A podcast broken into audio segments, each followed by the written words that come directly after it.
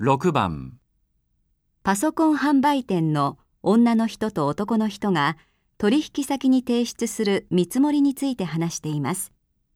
パソコン1台あたりの見積もり価格はいくらにしますか東京商事さんの見積もりは確かパソコン20台だったわよね。そうです1台あたりの価格はなかなか厳しいお客さんで17万円にしようかと思いますが17万。そうか。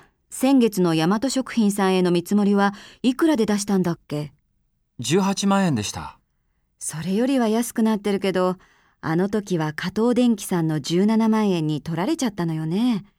今回は負けないようにしたいわね。